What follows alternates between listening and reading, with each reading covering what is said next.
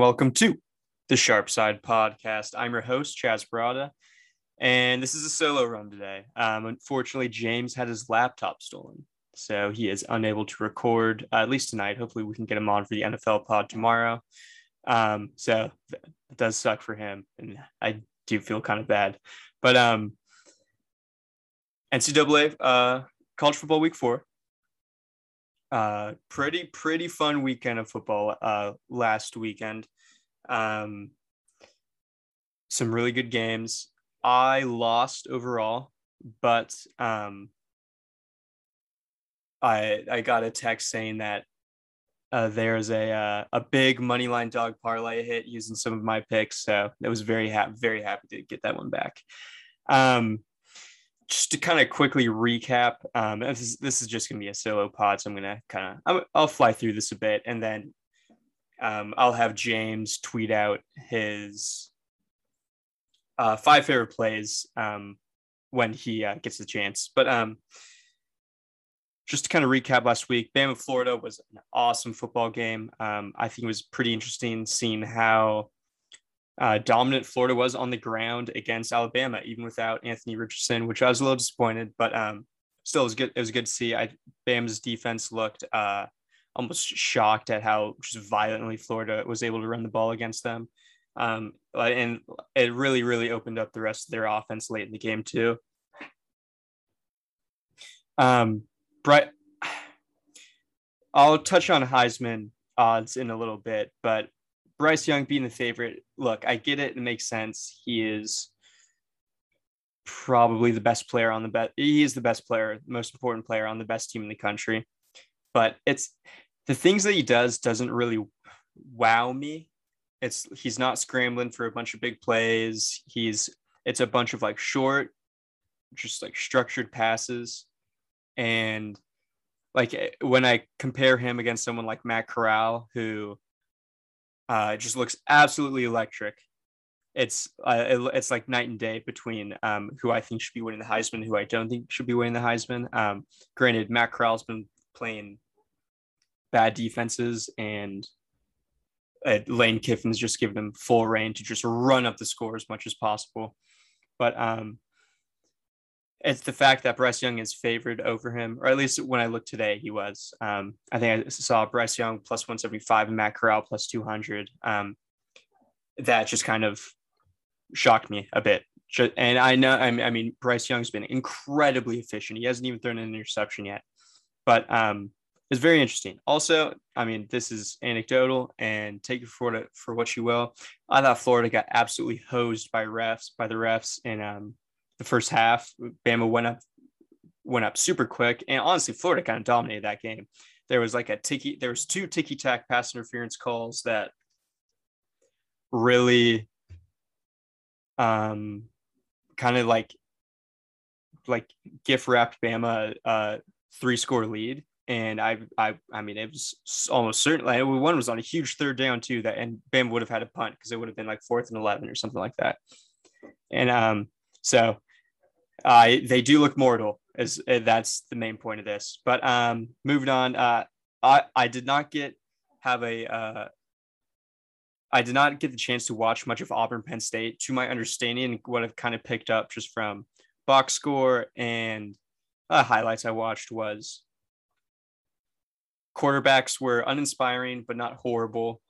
Uh, there was a suspect goal line decision to go for a goal line fade for Auburn. That just ultimately did not work late in the game, but they did have a chance to win. Um, and the, the defenses played well. So kind of what you expected. It was a low total game. I'm sure the whiteout looks looked absolutely awesome. Um, I'm a little bummed. My biggest win total, or my second, my second biggest win total bet of the year was on Penn State under under nine. So uh, that is off to a very poor start. Um, ASU BYU, that game was sweet. The the after the pick and the running back just tracked him down and knocked out the fumble was at one of the coolest plays you'll see all year. Um, BYU defense is legit. They had Jayden Daniels in hell. Um, I thought, I mean, I called it that game pretty handicapped it pretty well. Um, and honestly, I was left feeling somewhat impressed with both teams. ASU defense was making big plays, and while they weren't able to move the ball super well, um, they were going up against a, what I think is pretty legit defense. So um, I think they, and I think that loss could suppress their their rating a little bit as they, you know, you inch closer to uh, the matchups against the more highly rated teams in the Pac-12. And then finally, this one threw me for a loop.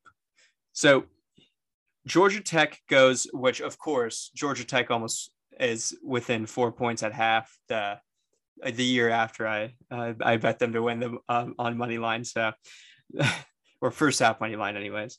But um, so Georgia Tech goes to Clemson, and as much as I want Georgia Tech to be good, they are not a good football team. The defense is not very good. Um, there's just not a whole lot of talent. And while I think there's a, a pretty good amount of skill talent on the Georgia Tech roster, it's nothing special to re- truly, truly move the needle. Um, it's clear they're still adjusting to a new system and they're still cycling out old recruits.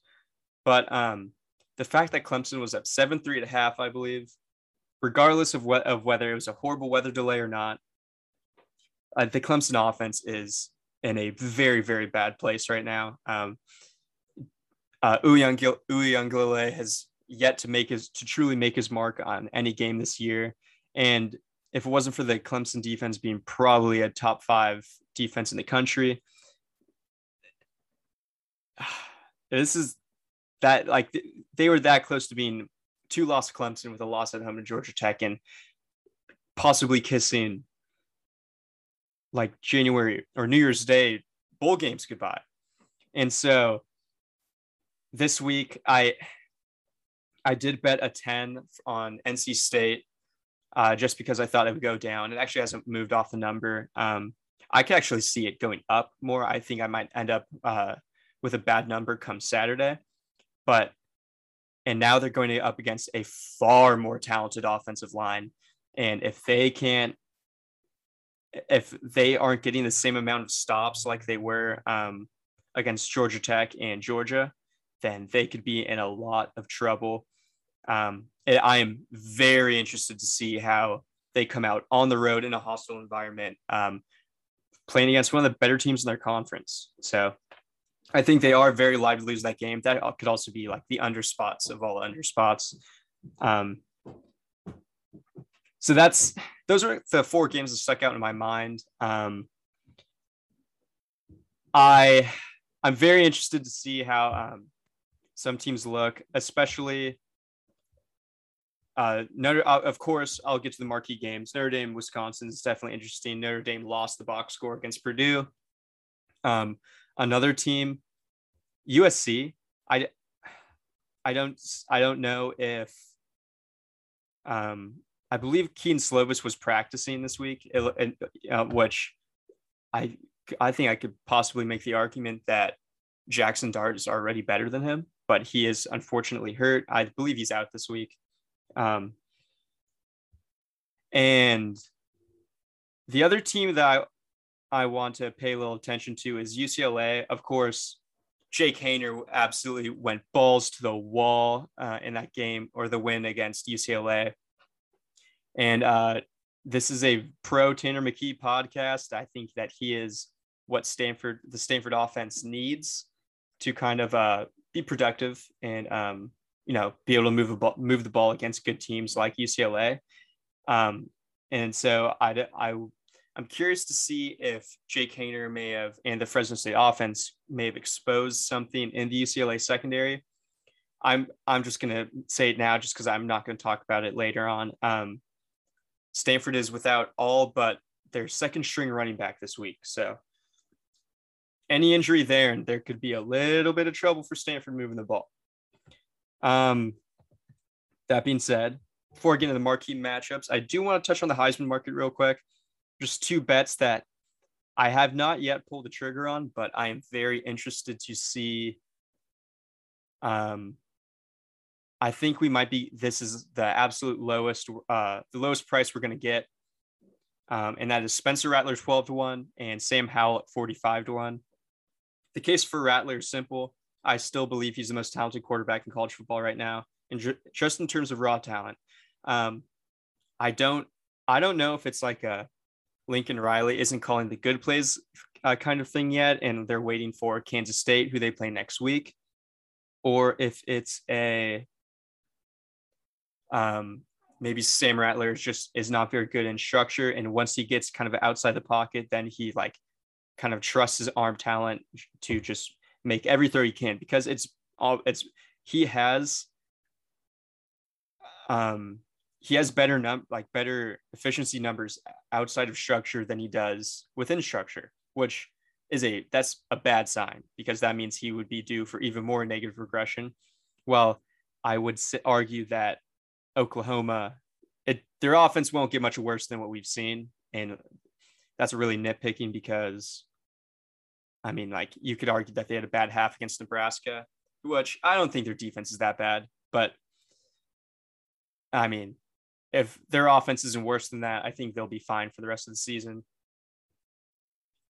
Um, and so I just think that at 12 to 1, which I found that on a local, um, I just think that both these prices are local. I did not, I have not really price shopped yet. Um, I just, I don't think that, I think, and I do think that he has somewhat of a big marquee game. And I believe it's a prime, it's prime time. It might be the ABC game. I, I forget. I should probably should have checked. But um, I I think if he puts up a seven touchdown performance, he's right back in the thick of it with both Matt Corral and Bryce Young. Especially if you start to hear the ooh, will he go number one? Will he go number one? Then I think we'll start to really get the Rattler hype train rolling. For Sam Howell, I think it is something very completely different.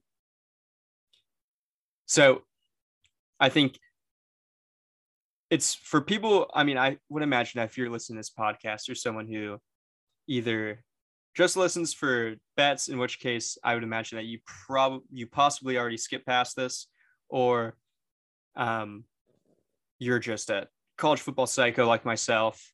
Then I think that like we have the understanding that Sam Howell's skill position players are nowhere near what he had last year, which I still think they have an incredibly high ceiling. And there's it's clear there's still like a uh, a a lot of talent in that group. It's just it is not the floor is not there, and like they they still need a lot more improvement and reps together to kind of like click.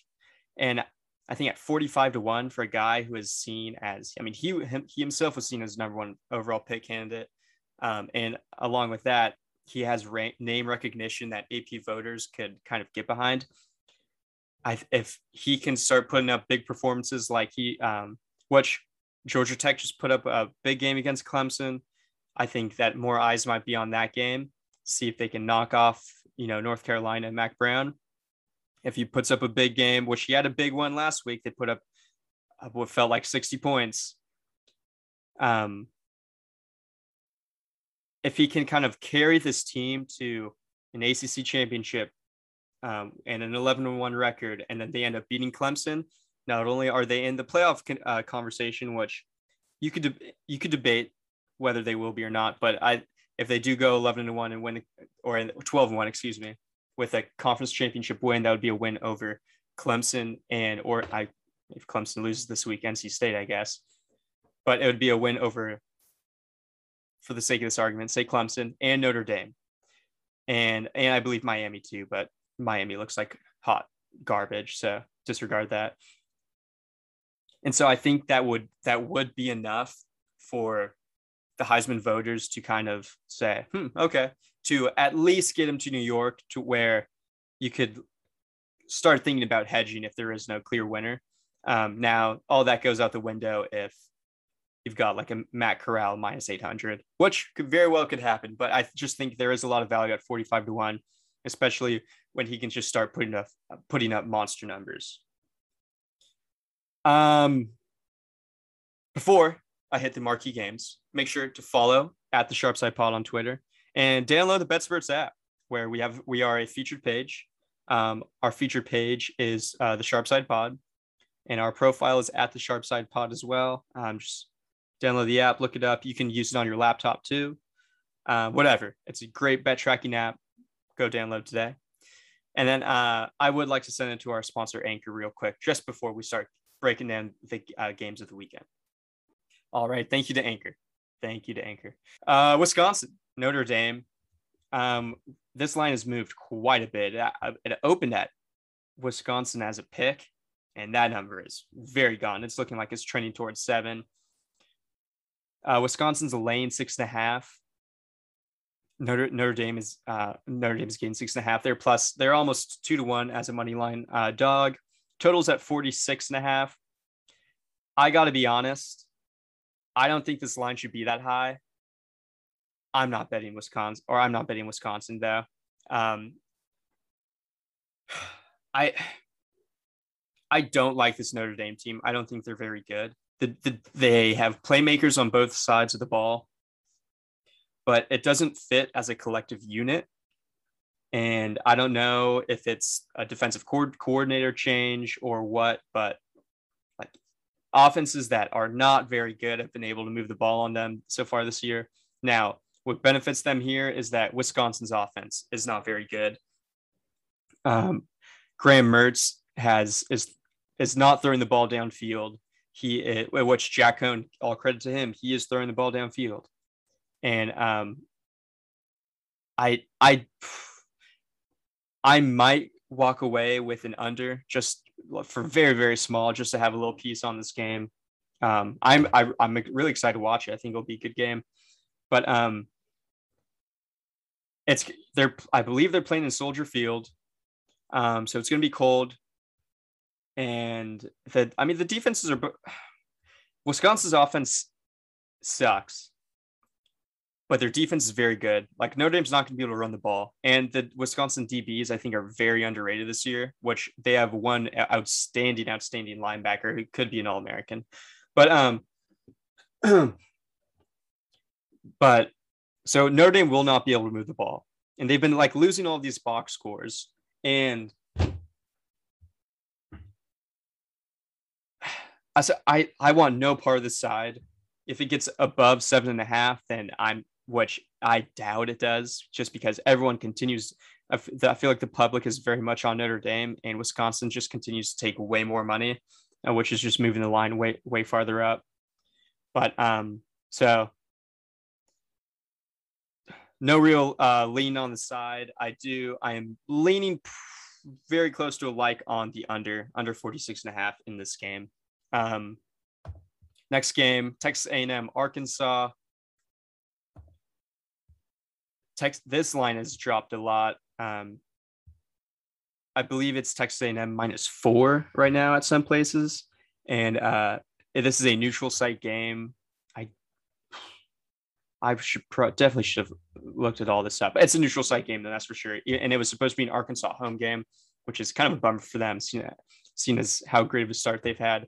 Uh, totals at 47. And the question here is is um, Zach Calzada good enough to score on what should be a very difficult uh, defense? And it's it, the defense is always confusing people. Um, Barry Odom, I, I, believe, is the defensive coordinator, and Texas A&M has the best pass defense and the best scoring defense in general in the country so far.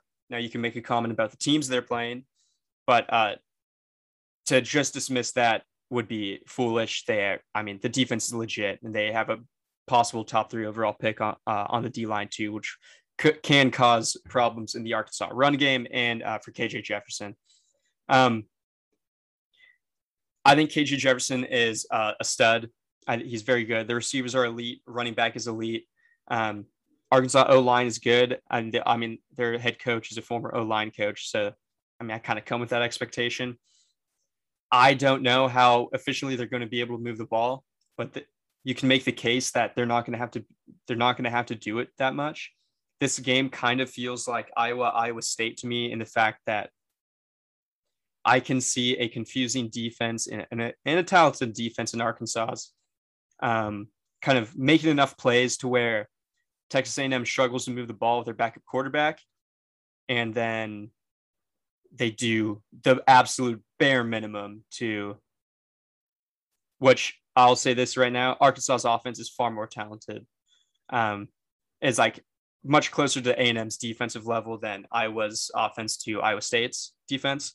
Um, and so I would have a little more confidence in their ability to score. Um, Arkansas has two players to worry about, um, and that's in their run game. Zach Calzada, he's got the. I mean, we said this last week. He, dude's got the biggest arm ever. Like it's, I think we compared him to a, a high. It's Josh Allen with a high schooler's accuracy, which so far this year you can make the case that's just Josh Allen. But and Zach Calzada is not that good. But um, I probably like Jacob Eason's like the better comp. And dude's got weapons around him. He's got a good, he's got a solid O line, I'll say. But I don't, I, I want no part of this side, no part of this total. I have a very bad read on this game. Um, I bet a bad A and M number, and I'm already hating it, and it's moved away away from me. I think I bet five and a half, and so I'm not looking forward to watching that bet lose. So that I take it for what it's worth. I am on A and M, but I do not like it too much. So moving on to a game that other people might not find interesting. I do. Um, Iowa State at Baylor. Baylor's getting seven at home. And all this comes down to is I think Iowa State's offense is wildly is is is just not good. Um, they don't have an identity. They Breece Hall is not what he was last year. Kind of like what we saw Chuba Hubbard two years ago. Um, and Brock Purdy just doesn't do it for me it's him and Jayden Daniels, and DTR kind of does it for me now too. But like, I used to be him, and like you can kind of see the talent, but when you go up against a good defense or just a good defensive scheme, which I think Baylor has, I think they're going to be they're going to really struggle to uh, move the ball efficiently. And unless they get a good a big big play here and there, I don't know if you're going to be able to do that. Which you can say whatever you want about Dave Dave Aranda as a head coach. I think he was a fantastic defensive uh, coordinator, and he that he has, um, he had a there's it's like a great structured defense, and when you put that up against a struggling offense, I think that Baylor's going to be very very alive to win this game. Now Baylor hasn't played anyone yet, and they've played a bunch of crappers, and but whether you want to buy into this or not, I think it's given their quarterback, uh, Bohan's his last name, I his first name. As I think there's chances giving him uh, like a lot of confidence, giving the offense a lot of confidence. He's rated like really highly on PFF. I mean, take that with a grain of salt. He hasn't played any competent t- defenses, so it could just be him beating up on lesser competition.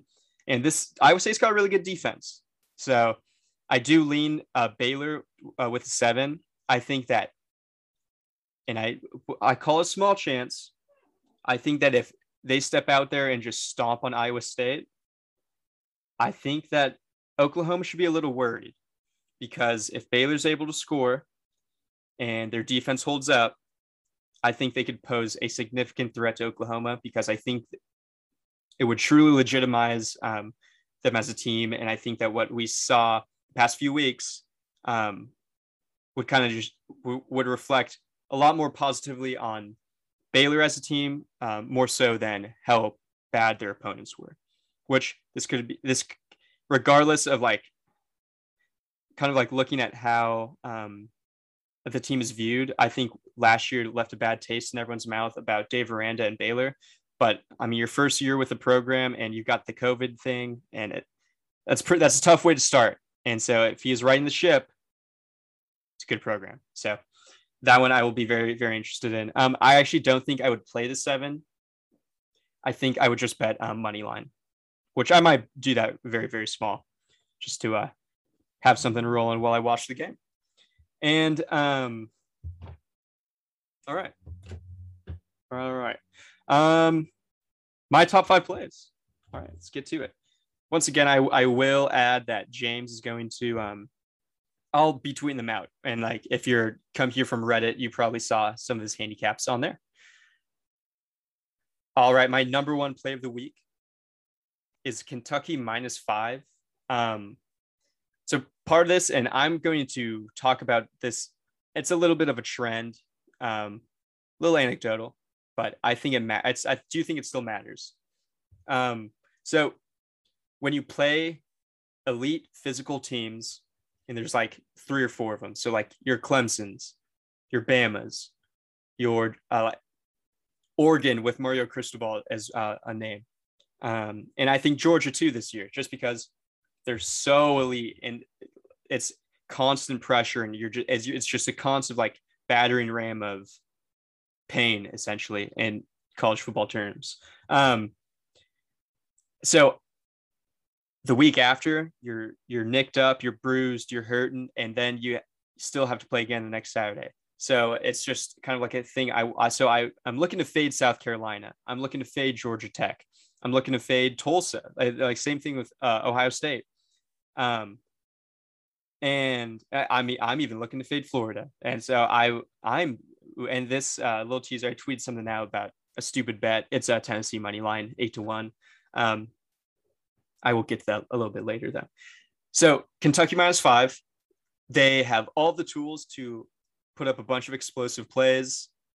The defense is good, and Mark Sto- these Mark Stoops has something in his contract where he needs to win seven games, and if he wins seven games, he gets an extra year added to his contract, or some kind of bonus or something. And this, so these games matter to him, and you because because these are his gimme games. He needs to be able to beat up on a team like South Carolina, and so I think we get a Kentucky win, and I think we get it with margin. South Carolina's defensive line is talented and very good, but Kentucky's offensive line is among the best in the country.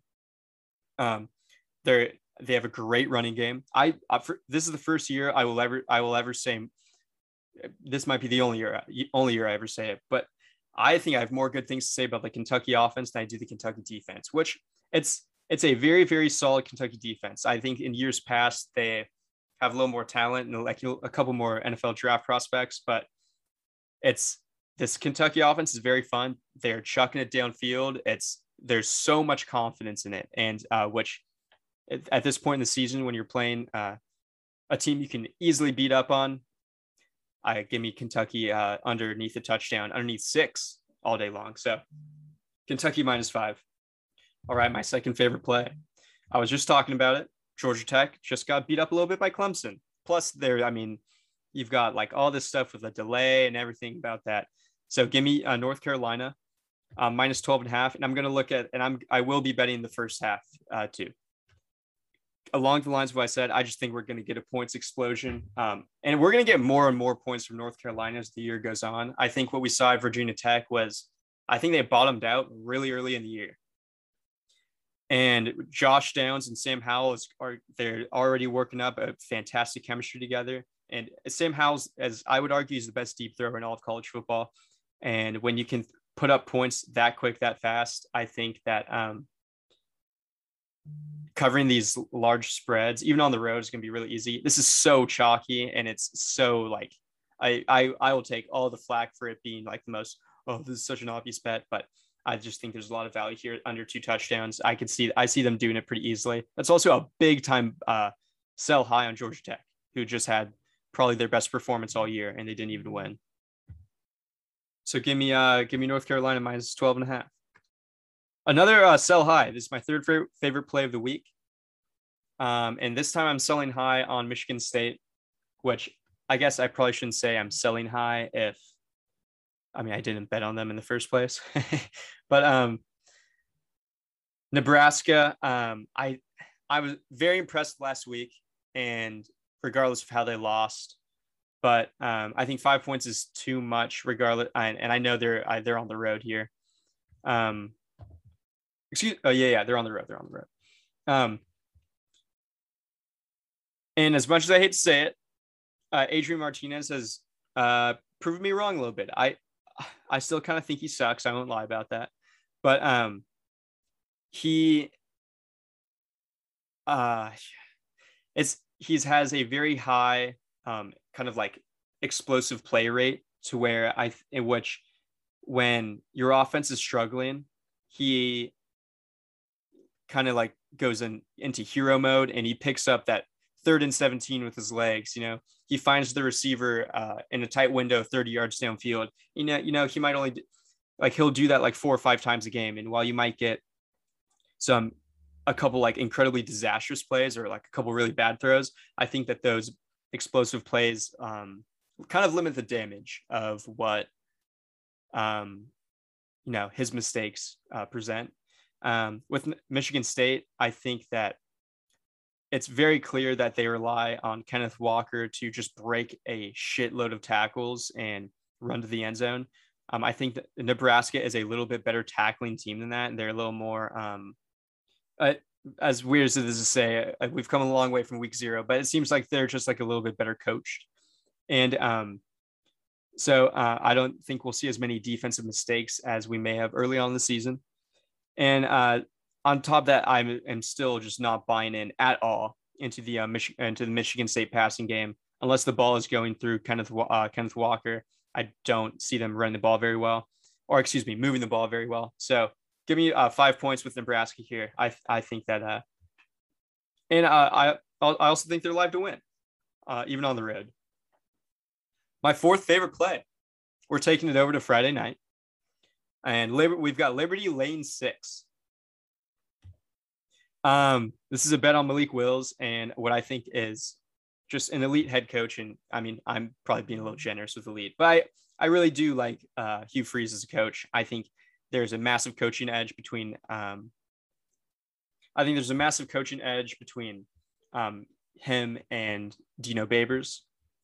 And I think that um, Liberty's just going to be able to move the ball. The defense is always good. It's so so. Uh, it's like they every year since Hugh Freeze has been there, they are always at or near the top in um missed tackle rate, which just means that they don't miss a lot of tackles.